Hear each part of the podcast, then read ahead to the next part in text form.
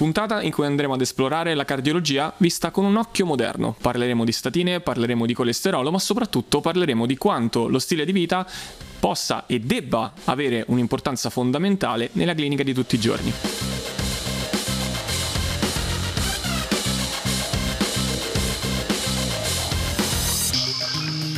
Salve a tutti, ben ritrovati in questo nuovo episodio dal carattere strettamente preventivo.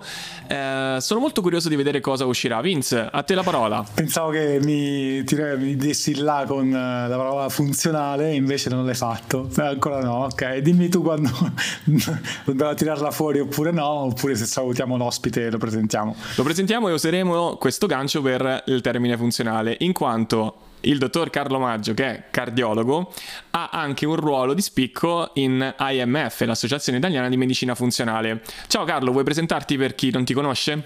Certo, Manuel, ciao Vincenzo, ciao Manuel, ciao a tutti. Allora, io sono un cardiologo, vivo e lavoro a Rivoli, Torino, ho un centro medico orientato appunto, come diceva Manuel, alla prevenzione e alla diagnosi precoce. Sono un cardiologo che comunque si interessa di medicina funzionale, sono attualmente il segretario nazionale dell'Associazione Italiana di Medicina Funzionale, che è un'associazione scientifica che si interessa appunto di promuovere la cultura della medicina funzionale. Cos'è? Due parole per dire cos'è la medicina funzionale. È una branca della medicina che non entra in contrasto con la medicina convenzionale ovviamente, ma è di supporto perché interviene in una fase immediatamente precedente a quella dell'insorgenza malattia, cioè la medicina funzionale si occupa di ripristinare le normali funzioni del nostro equilibrio. Quindi è la vera medicina preventiva, la medicina che serve a fare in modo che il nostro organismo non vada incontro alle malattie per quanto possibile ovviamente. E un altro campo di interesse, finisco con questo Manuel, è quello della regolazione del sistema neurovegetativo per rispondere allo stress. Ecco, quella medicina funzionale ha tanti campi di interesse, questo è uno di quelli preminenti. Ecco, visto che hai usato questo termine, c'è descritto la medicina funzionale, io ti faccio subito la prima domanda. Che in realtà può essere ramificata. Quando hai iniziato la tua attività clinica come cardiologo, tu ti sei approcciato subito nell'ottica della medicina funzionale oppure l'hai approcciata in seguito? E se l'hai approcciata in seguito, come ti ha cambiato la visione della tua pratica clinica? Come l'ha migliorata magari o semplicemente come l'ha variata? Sinteticamente, quando avevo 6 anni vengo ricoverato per un'ustione grave al Bambin Gesù a Roma, reparto grandi ustionati, e lì c'erano dei medici che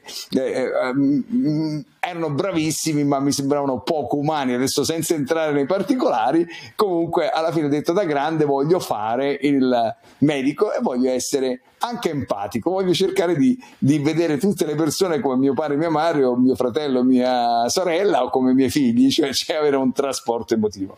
Quando inizio a studiare medicina poi mi ero interessato, ma si può fare prevenzione? Poi sono stato travolto dalla bellezza della cardiologia, però ogni volta che mi trovavo a defibrillare una persona perché andava in arresto cardiaco oppure a trattarla per un infarto cardiaco acuto, dicevo: ma non si poteva in qualche modo evitare tutto ciò?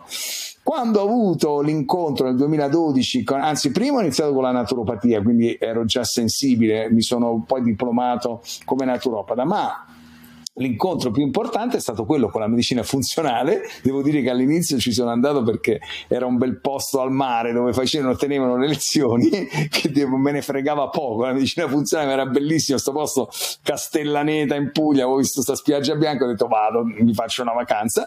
Poi invece mi sono interessato alla medicina funzionale e da lì è diventata la mia passione, e quindi credo che debba servire a tutti proprio conoscere un po' di medicina funzionale, perché vuol dire fare prevenzione e mantenere la propria salute. Quella è la cosa più importante. Io ti chiedo una cosa, Carlo, visto che hai intrecciato i termini medicina funzionale, prevenzione, poi hai detto parlato della tua esperienza, mancava empatia, quindi io volevo farti quasi a battuta, quindi si può fare la medicina in modo empatico? Perché immagino che il medico vecchio stile aveva un grossissimo distacco perché doveva essere così.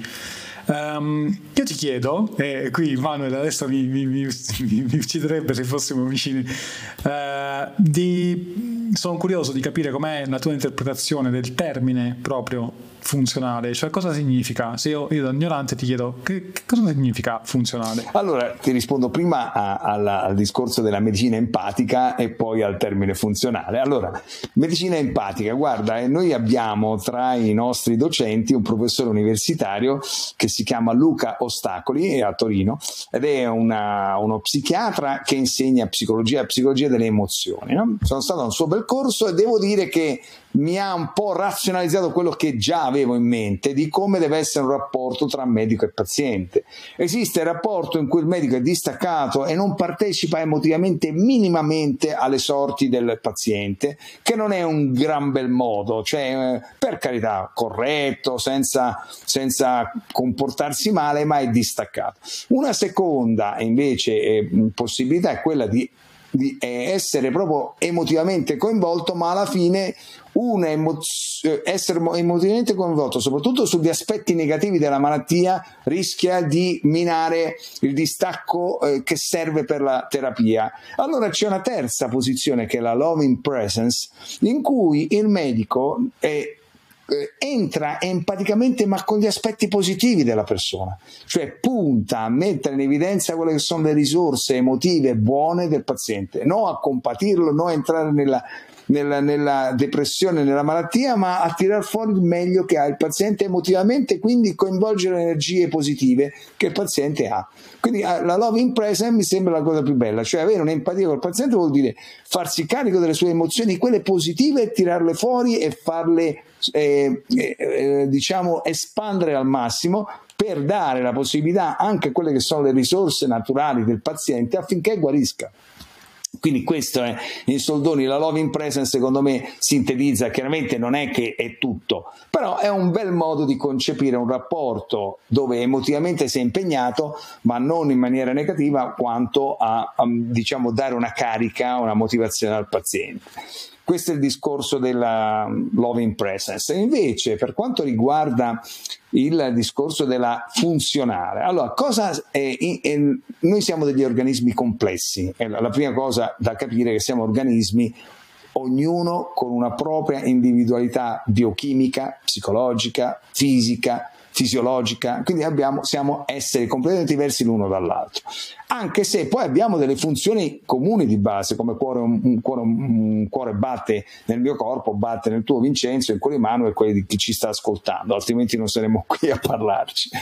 Quindi abbiamo delle funzioni un po' individuali, delle funzioni invece grosso modo generali, che si intersecano tra loro. Il nostro organismo queste funzioni hanno la capacità di regolare a loro volta altre funzioni che mandano dei segnali, dei feedback di ritorno per dire allora puoi lavorare così colà, ma siamo un insieme sterminato di funzioni.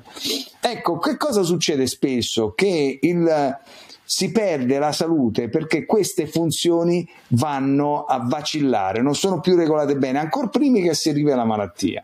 Esempio, io ho pazienti di 65-70 anni che nel lettino non riescono a piegarsi, hanno difficoltà, non solo perché a volte hanno la pancia, ma proprio perché ormai hanno una perdita del loro tono muscolare, della loro capacità muscolare di piegarsi. Non sono malati, non hanno una diastasi diretta dell'addome o un problema alla colonna vertebrale che gli impedisce di piegarsi, perché non fanno più quell'esercizio che è semplicemente piegarsi, no? Utilizzare gli addominali. Lì una funzione sta scemando, ma non c'è una malattia, c'è una funzione da riattivare. Il termine verbo che utilizza la medicina funzionale è modulazione. Esempio, l'infiammazione ci difende ma può danneggiarci se è eccessiva, quindi la medicina funzionale si interessa, per quanto riguarda la funzione infiammazione, di andarla a modulare, né troppa né poca, ci vuole quella giusta affinché il nostro organismo possa rispondere a delle noxe patogene. Quindi il termine funzionale vuol dire andare a ripristinare le funzioni per ottenere la massima performance biologica del nostro organismo. Ovviamente se abbiamo dei problemi genetici, abbiamo una scoliosi, quella è, non è che si può ovviare a quel, però magari anche all'interno della scoliosi tu puoi avere magari una capacità muscolare o funzionale, un'elasticità diverse a secondo di quello che fai per esempio sui tuoi muscoli, la tua attività fisica. Quindi ecco, funzione partiamo dalle basi, dalla nutrizione, partiamo dall'attività fisica, dall'ambiente che non sia inquinato, dall'integrazione e supplemento quando servono, per fare in modo che le nostre funzioni svolgano al meglio il loro compito. Quindi tante funzioni che si integrano e che funzionano bene. Non so se sono stato chiaro, però ecco, questo è un po' il concetto, la fisiologia, ritornare alla fisiologia ottimale del nostro organismo.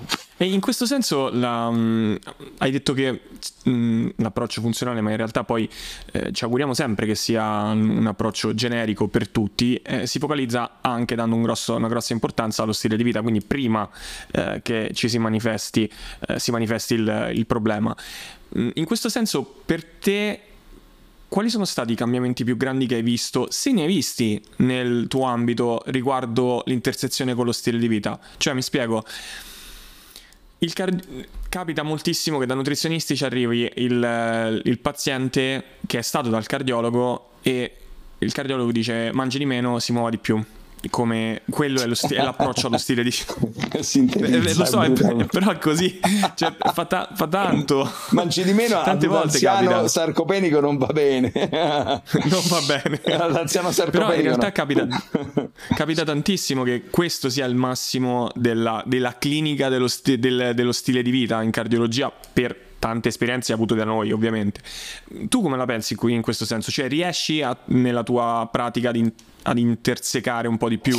Beh, questa è una bellissima domanda, Manuel, perché pone l'accento ormai su un concetto abbastanza noto che è quello della squadra, no? Io ho fatto una presentazione proprio a partire da un articolo di medicina funzionale che diceva che se oggi vogliamo arrivare a dei risultati ci vuole un team, non puoi pensare da solo di riuscire a affrontare tutte le tematiche che non sono di tua competenza. Cioè un cardiologo normalmente formato di nutrizione ne sa pochissimo. Allora va bene pure che dica mangi di meno, ma non si deve fermare il messaggio, deve dire guardi che la affido ad un mio collega che è un nutrizionista funzionale se possibile, che sarà lui a incaricarsi di valutare tutto quello che è il suo benessere nutrizionale. Quindi oggi bisogna essere umili e capire che ci sono delle cose importanti. Allora intanto c'è una premessa che ecco, mi hai stimolato con questa domanda. Allora, oggi mentre stavo visitando, dalla segreteria viene la mia segretaria e mi fa vedere un elettrocardiogramma, un ecocardiogramma, una visita che aveva appena svolto un cardiologo con una paziente che si era messa a piangere, no? E che perché ha scoperto che aveva avuto un infarto, lei non se ne è accorta, un infarto, addirittura il cuore era anche, aveva un aneurisma, insomma era un cuore un po' malandato. Vado a vedere, fumatrice di 30 sigarette al giorno, no? Quindi questa persona intanto che si stupiva, no? Noi ci stupiamo se poi, che ne so, delle cose che tutti dicono attenzione sono pericolose poi comportano il problema. Questa persona magari avesse smesso di fumare 20 anni fa non andava incontro all'infarto. Quindi questa è l'importanza. Io ho gente che ha buttato 3 farmaci antipertensivi dimagrando 20 kg, 25 kg. Quindi questa, la potenzialità della stile di vita è enorme. Ovviamente non sono di quelli che pensa che con lo stile di vita risolvi tutti i problemi del mondo, magari fosse così, però magari, quindi non è che uno dice io mangio bene, faccio una bella attività fisica, non mi succede niente, ma dove? Però è chiaro che si riducono fortemente i rischi che ti succeda qualcosa.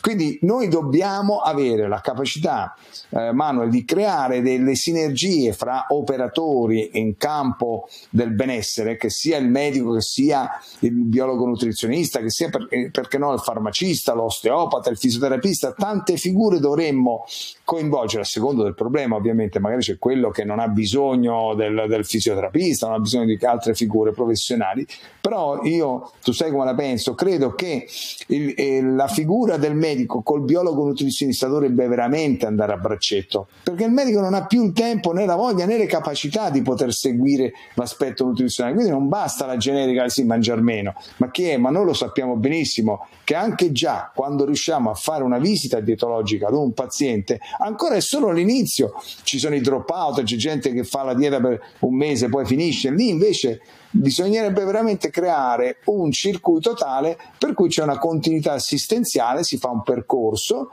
e il paziente entra che ha dei problemi nutrizionali e almeno in parte si cerca di risolverli, ma ci vuole l'approccio di figure come la tua.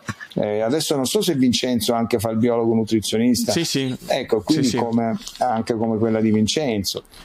Però ti chiedo una cosa su questo, scusami Vince se ti scavalco, è una curiosità, in realtà non è proprio una curiosità, è quasi una provocazione, ma non verso di te ma verso i pazienti, perché se arriva un paziente che viene dal cardiologo, il cardiologo gli ha detto faccia la dieta, in caso non ci abbia voglia di farla si prende il farmaco. Per me questo è un messaggio che comunque è tra virgolette pericoloso, perché il paziente poi arriva e dice vabbè tanto se non faccio la dieta più il farmaco è tutto a posto.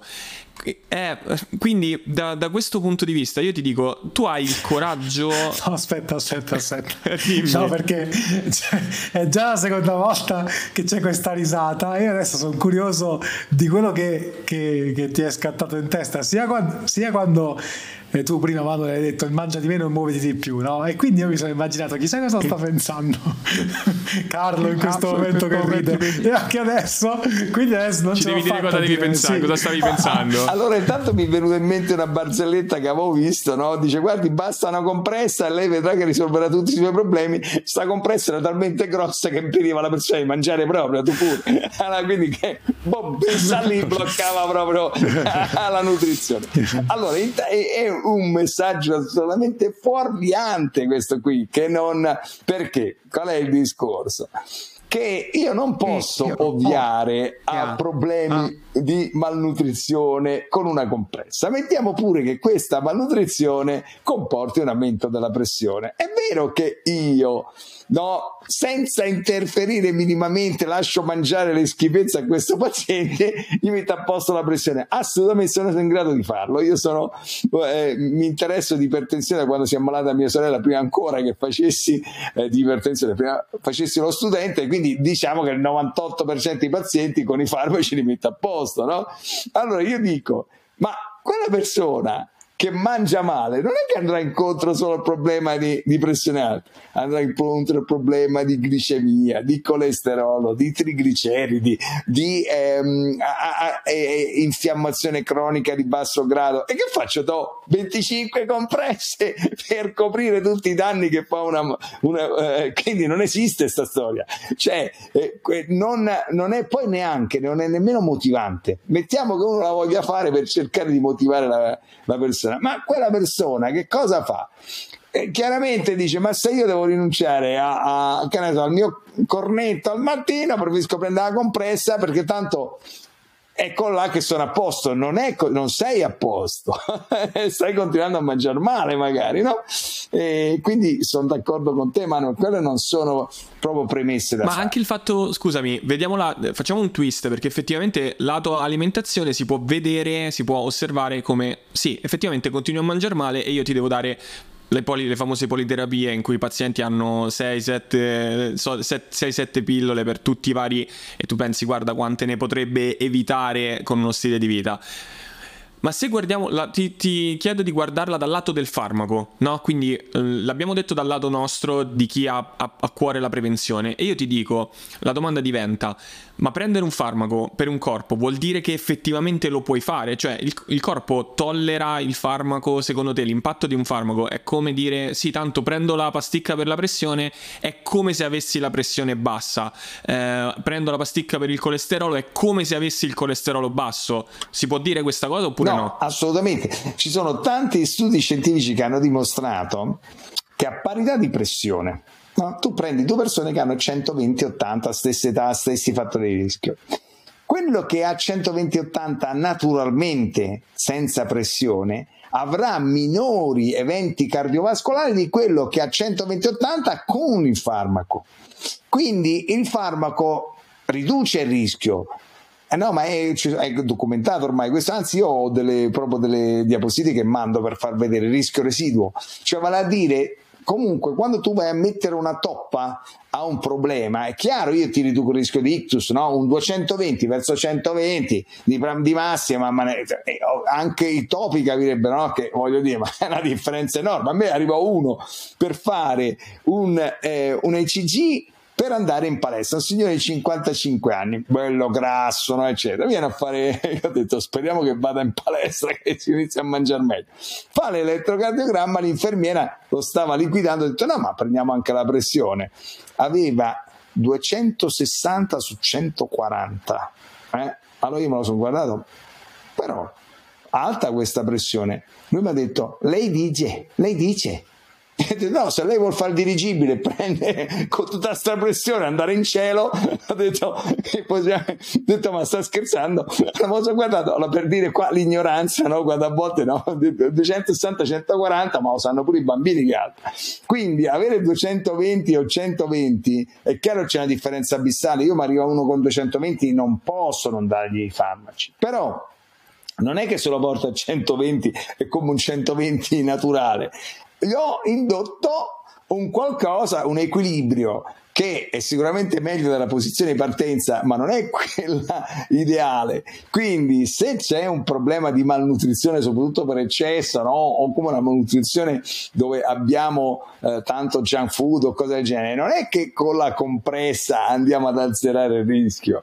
Quindi noi dobbiamo partire col concetto che se possibile le cose vanno risolte senza farmaci, il farmaco è l'ultima scelta, l'ultima sponda, che però è ovvio che in alcune situazioni non è come io, non sono come quelli che dicono no farmaco no, meglio, poi fa male, poi c'è tanta gente che ecco vorrei dire quindi allora non confondiamo gli effetti collaterali con le controindicazioni, sono due cose diverse, no? Perché mi arrivano e dice che controindicazioni ha? Cioè, però vogliono sapere gli effetti collaterali, sono due cose diverse, controindicazione e effetto collaterale. Gli effetti collaterali dei farmaci li sappiamo, quindi un bravo medico coscienzioso che magari si impegna e cerca prima di darti il farmaco e trovare una soluzione alternativa, nel momento in cui te lo dà generalmente ha fatto un'analisi rischio-beneficio. Se io do un farmaco per la pressione dico se glielo do è perché penso che questo qui magari questa persona possa avere più danni dalla situazione attuale che non dal farmaco, perché il farmaco comunque non è un qualcosa. Quindi di nuovo spezzo una lancia a favore di tutto quello che possiamo risolvere con lo stile di vita, dove la nutrizione la fa da padrona, ma anche l'attività fisica è importante, ovviamente. Ecco, quello dobbiamo risolverlo così, ecco perché la medicina funziona, perché poi tra l'altro cosa succede? Se io lascio una persona con un campo di disturbo, si dice in medicina funzionale, magari di origine alimentare, no? Vuol dire che questa persona per esempio fa un grande consumo di farine raffinate, per esempio, no? Ce ne sono tanti che tra pizza, pane, pasta, prodotti a forno ne mangiano una caterva e quindi hanno questo campo di disturbo forte. Fino a un certo punto io posso invertire e riportare la situazione allo stato iniziale, ma dopo un certo numero di anni il nostro organismo ha una memoria biologica per cui inizia a avere dei danni anche se non si manifestano come malattie, quindi prima si interviene e meglio è. Quindi il vostro lavoro dovrebbe già lavorare sull'adolescenza spesso o comunque nel giovane, iniziare a indirizzare in una certa maniera, non è che, no, disdicevole, ma ho 25 anni, magari ho un lieve sovrappeso, ma sì che vuoi che sia, non è vero, cioè anche lì che già devi intervenire, no? Quindi ecco l'intervento precoce dello stile di vita idoneo, bisognerebbe lavorare molto sulle scuole, sulla consapevolezza, sarebbe molto da fare, ecco. Solo un secondo di pausa per ricordarti che puoi supportarci lasciandoci una votazione su Spotify e su Apple Podcast. A te non costa nulla, è un processo velocissimo, ma per noi è di grandissimo aiuto. Inoltre puoi anche unirti al nostro canale Telegram LifeX, dove troverai una community di appassionati e potrai suggerirci nuovi argomenti o ospiti che ti piacerebbe ascoltare. Grazie per l'attenzione e torniamo alla puntata. Questa cosa qua, il discorso ultimo che è stato fatto, alla fine io lo vedo come una bilancia a due bracci, dove metti un peso di qua, metti un peso di qua, Poi se ne metti altri non è la stessa cosa rispetto al peso iniziale, alla fine la bilancia si rompe tutta.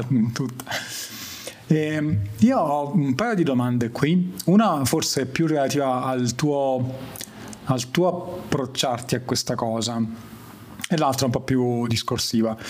La prima riguarda, prima è stato detto, ecco, non fare la dieta, tanto c'è il farmaco, questa è l'indicazione comune, però ma Manuel anche può confermare questa cosa, ci sono magari anche dei professionisti che fanno questa cosa su ambiti che sono più leggeri, tra virgolette, quindi più subdoli. Mi spiego: non fare attività fisica, basta che mangi di meno, ok? Ci sono, non so se Manuel dà conferma di questa cosa, ci sono anche questo tipo di frasi, di espressioni dette, ecco, e lì mi piacerebbe sapere la tua, perché capisci che è più sottile, cioè non si parla più di farmaco o stile di vita, si parla di una componente dello stile di vita e un'altra componente dello stile di vita. E quindi anche per la persona, così come magari il professionista lo vede come cosa più genuina, certo. Per me non lo è assolutamente. No, comunque, ma sì. Ma allora l'approccio. Sì, quello che dici tu, Vincenzo, è importantissimo. Allora, che succede? Che ovviamente lo stile di vita dovrebbe essere inteso non solo in termini di dimagrire, no? Se io dico devo dimagrire, solo limitato a quella piccola percentuale di obiettivo, posso dire vabbè, proprio non riesco a muovermi, almeno, no, diciamo, cerca di avere una, no? Io penso sempre che per il calo ponderale la cosa più importante è la dieta e non l'attività fisica, eh? Se vuoi fare il calo, a meno che non ti metti a fare 3 ore al giorno di attività fisica, cioè ovviamente, ma per una persona normale che può fare un'ora e mezza, comunque conta più la dieta. Io vedo quelli che corrono con la pancia, ma perché tu puoi anche fare 1,5 ore di corsa, poi mangi come un bufalo, sbagliato tra l'altro, non è solo una questione di quantità ma di qualità, e quindi invalidi tutta l'attività fisica. Quindi tra i due sicuramente è più importante l'idea, ma stiamo parlando di calo ponderale con una piccola porzione della salute, cioè non c'è solo quello. Quindi dire non fare attività fisica è come negare tutte le patologie invece legate alla sedentarietà, e sono tantissime. Non è che con la sola nutrizione metti tutto a posto, l'attività fisica ormai si è ritagliata uno spazio talmente importante in quello che è, diciamo, il benessere, che ormai nessuno può dire non, anzi tutte le linee guida dell'American College o di tanti altri società scientifiche importanti dicono devi fare almeno 150 minuti la settimana di attività per gli adulti, attività aerobica moderata intensa, e in più anche 2 sedute la settimana di attività per la forza. Questo è il minimum sindacale, poi dovresti fare quelli per l'equilibrio, per, diciamo, lo stretching. C'è tutto un mondo. Ovviamente uno dipende quante risorse vuole investire, però se pensiamo che la nostra salute e che magari potremmo indirizzarci, perché a volte si tratta solo di piccole abitudini che devono essere introdotte. Tu inizi con 1/4 d'ora al giorno che ce l'hanno tutti e piano piano ti ritagli degli spazi per aumentare la tua quantità di attività fisica. Quindi il discorso che facevi tu, Vincenzo, chiaramente sorprende me come sorprende te, che vai a mettere quasi in contrapposizione 2 pilastri dello stile di vita, ma non esiste, no? Adesso c'è addirittura alcune società scientifiche e cardiologi dicono sono 8 le colonne. E il sonno, non è dico, visto che devi andare a correre, ti alzi alle 3 del mattino, dalle 3 alle 5 vai a correre perché è importante la corsa, il sonno non è importante. Quindi allora, cioè, come tutte le cose bisogna guardare la cosa complessiva, non dire, cioè, che mettere uno contro l'altro armato, no? Perché se non fumi tu sei un dio, e non è che basta quella, no? Quindi... Senti, allora prima di andare verso la sezione finale ti faccio un altro punto che non era preparato, mi è venuto in mente ora, sempre dalla tua ottica di cardiologo, che vedrai un nutrito numero di pazienti dal giovane al meno giovane. Questa è una cosa che è molto curiosa. Il paziente, cioè, proprio per non ragionare in termini, estremamente riduzionistici, il paziente non è solo attività fisica e peso. al paziente o alla persona, anzi dai facciamo così, al triatleta che dice io faccio triathlon perché così posso mangiare quello che mi pare e rimango magro.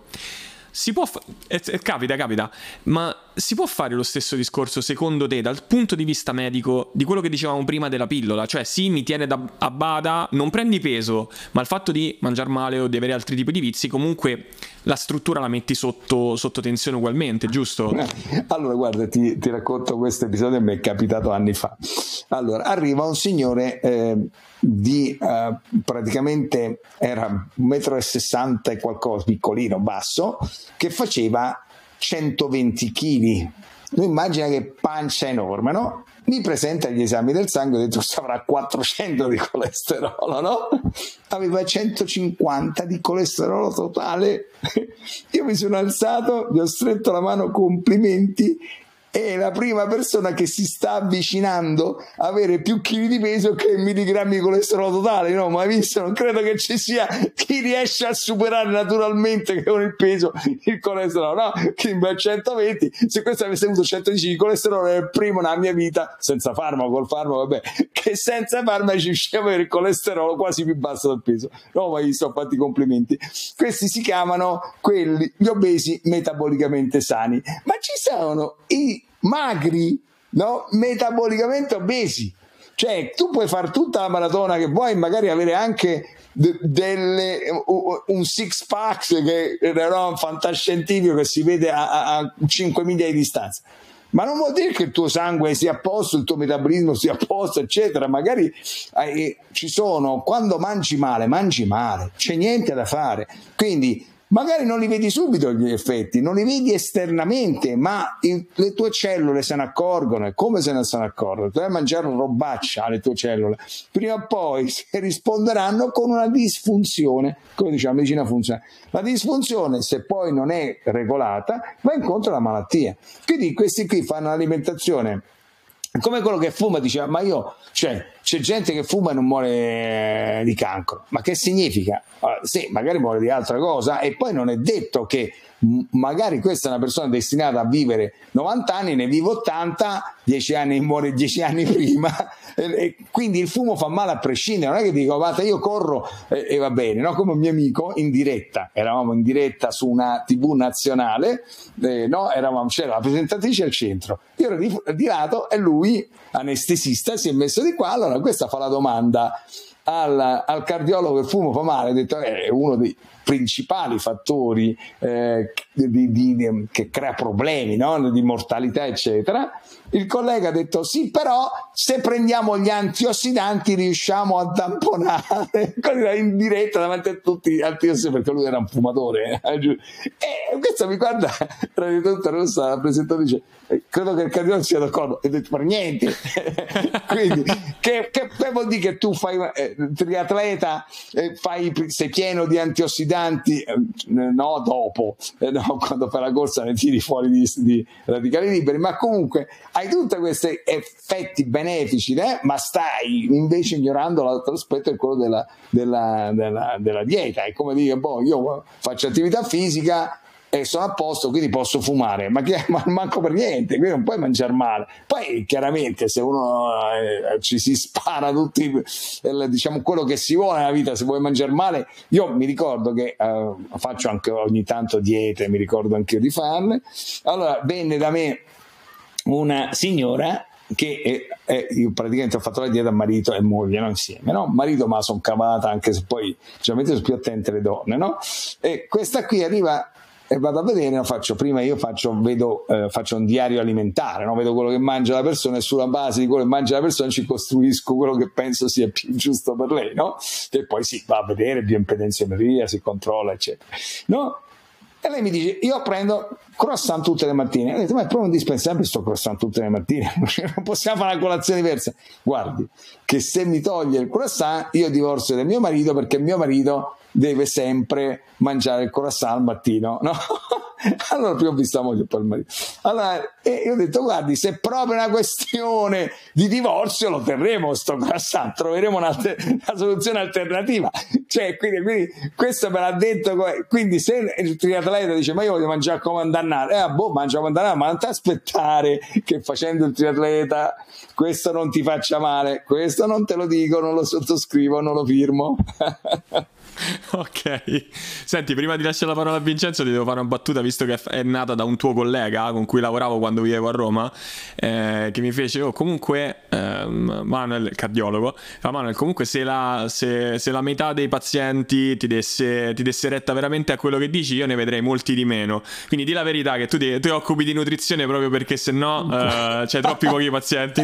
No, anzi, guarda, purtroppo succede questo, è che intanto anche a mangiare bene, per esempio, c'è il rischio di sviluppare tutta una serie di malattie, no? Chiaramente noi possiamo ridurre il rischio, ma non è che si azzera, no? A parte questo, eccetera. Quindi io purtroppo faccio raramente visite ai nutrizionisti, A, perché penso ci sia gente più in gamba come voi due, e B, perché comunque la mia attività è fare il cardiologo. Però perché faccio quella visita al mese eccetera? Perché mi tiene impegnato a non dimenticare che esiste quell'argomento, cioè sento poi le confessioni delle persone che ti dicono come mangiano, capisci? Quindi poi quando invece devo dare dei suggerimenti rapidi ai miei pazienti quando faccio la visita cardiologica, sfrutto quell'esperienza da nutrizionista, e che quindi riesco a capire quali possono essere le logiche che portano a certe cose. È ovvio, è diverso fare proprio una dieta. Io comunque, per esempio, faccio sempre due domande: A, quanta attività fisica, anzi tre poi col sonno, ma comunque quanta attività fisica fa la persona, che sapere, e chiedo nello specifico cosa fa, e limitatamente a una piccola porzione quante verdure mangia la persona, perché dico sono per l'approccio anche della nutrizione positiva. Ti ricordi, ne avevo parlato l'altra volta a Montesilvano, la nutrizione positiva non è che sbaglia, dice puntiamo anche su quello che è far mangiare alcune cose, no? Piuttosto che dire solo limitare. Allora, noi sappiamo che l'olio extravergine d'oliva e le noci sono in prevenzione cardiovascolare tra gli alimenti più potenti insieme alle verdure a foglia verde. Perché non andare a chiedere: ma mangia la verdura a foglia verde, mangia delle noci, prende dell'olio extravergine? Cioè, piuttosto che dire non mangiare, no? E magari questo poi lo farà il nutrizionista, sperando. Io quando vedo dal sovrappeso all'obesità dico sempre: fare una visita nutrizionistica, sempre vada a fare una visita nutrizionistica, no? Sovrappeso, obesità, quindi non aspetto arrivare a quello che è a 35 il body mass index. Quindi già lavoro sul sovrappeso, ma soprattutto sull'obesità. Tutti gli obesi dico: deve fare la visita nutrizionale. E adesso ormai il calo ponderale nel soggetto obeso con grossa massa grassa è apprezzato da tutti, anche i nefrologi per migliorare la funzione renale fanno dimagrire, anche gli ortopedici per ridurre il rischio di gonartrosi eccetera fanno dimagrire. Ormai si sa che l'obesità è gli oncologi, quindi diciamo l'obesità è purtroppo proprio il green pass, se vogliamo chiamarlo così, per poi avere i problemi di malattie. Quindi non cerchiamo di intervenire. Quindi quello che dici sono d'accordo con te, Manuel, sono quelle riflessioni che dovremmo far tutti, è vero? Sì, alla fine me la fece in realtà come battuta, ma è ovvio che nasceva da un'importanza dello stile di vita, perché è una battaglia che dobbiamo combattere tutti, perché è tanto effettivamente magari noi, tu hai detto una cosa molto bella, no? A Montesilvano anche l'hai ripetuta, perché siamo spesso nei congressi magari ce ne parliamo sempre tra di noi, però in realtà fare eventi aperti al pubblico è un grosso passo in avanti, in modo che non rimangano sempre delle cose che magari, ecco, fanno anche sorridere tra di noi, ma che rimangono difficilissime da condividere. Vince, non so se vuoi fare un'ultima domanda? Sì, proprio su questa cosa, perché poi sai, Manuel, che a me piace anche questa cosa qua, ci troviamo molto col pensiero di Carlo, cioè di introdurre piccole abitudini volta per volta, però c'è la difficoltà da parte di chi riceve di dire che so, sono venuto qui da un professionista, sono davanti a un medico e devo fare solo queste piccole cose, solo questo devo fare, che so, devo svegliarmi prima al mattino, devo regolare la sveglia per andare a dormire entro le 11 e svegliarmi alle 7. Quindi magari se ci vuoi raccontare anche tramite un aneddoto di tuo in cui hai risolto una condizione a partire da queste piccole cose, e a me interessa poi anche personalmente come posso usare questo termine, valorizzare quel consiglio che è molto semplificato se ci pensiamo rispetto a la consulenzona con tutto il programma da qui a un anno di tutto quello che devi fare, no?